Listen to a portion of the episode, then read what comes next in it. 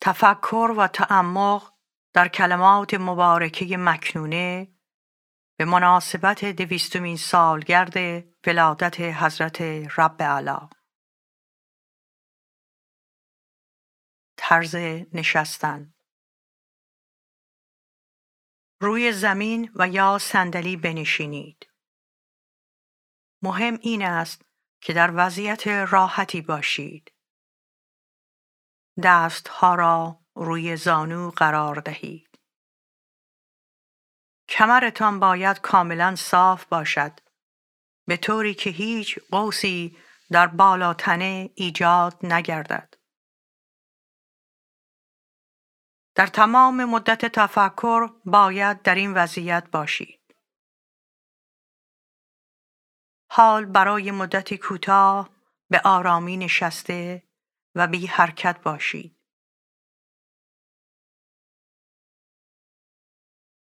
سعی نکنید نفس کشیدنتان را کنترل کنید. به طور عادی نفس بکشید.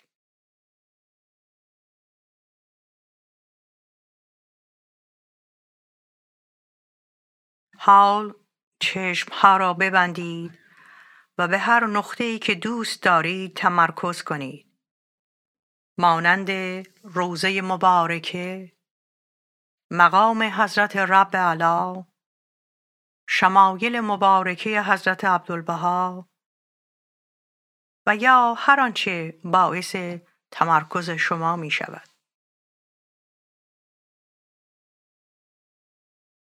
حال از شنیدن آیات ملکوتی حضرت بهاءالله محسوس شوید.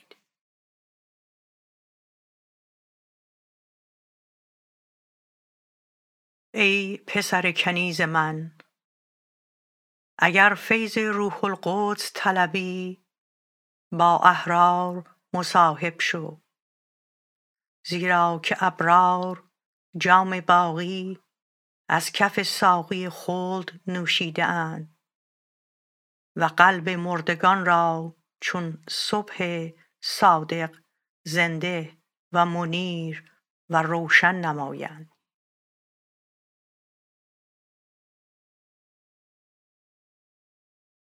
ای پسر کنیز من. ای پسر کنیز من. اگر فیض روح القدس طلبی با احرار مصاحب شو. اگر فیض روح القدس طلبی با احرار مصاحب شو. زیرا که ابرار جام باقی از کف ساقی خلد نوشیدند. زیرا که ابرار جام باقی از کف ساقی خلد نوشیدند. و قلب مردگان را چون صبح صادق زنده و منیر و روشن نمایند. و قلب مردگان را چون صبح صادق زنده و منیر و روشن نمایند. ای پسر کنیز من ای پسر کنیز من اگر فیض روح القدس طلبی با احرار مصاحب شو. اگر فیض روح القدس طلبی با احرار مصاحب شو. زیرا که ابرار جام باقی از کف ساقی خلد نوشیدند. زیرا که ابرار جام باقی از کف ساقی خلد نوشیدند. و قلب مردگان را چون صبح صادق زنده و منیر و روشن نمایند.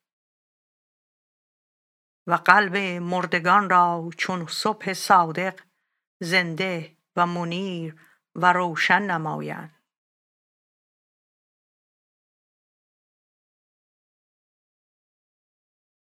ای پسر کنیز من اگر فیض روح القدس طلبی با احرار مصاحب شو زیرا که ابرار جام باقی از کف ساقی خلد نوشیدند و قلب مردگان را چون صبح صادق زنده و منیر و روشن نمایند.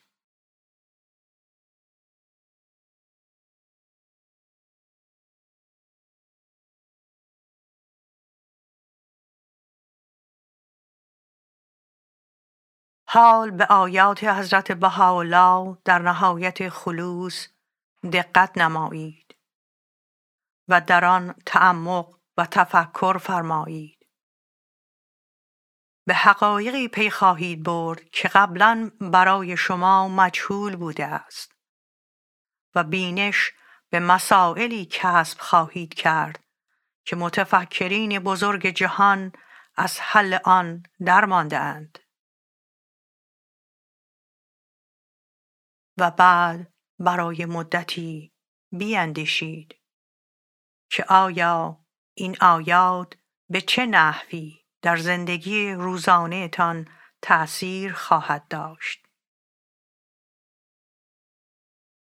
و بعد برای مدتی بیندیشید که این آیات به چه نحوی در زندگی روزانهتان تأثیر خواهد داشت.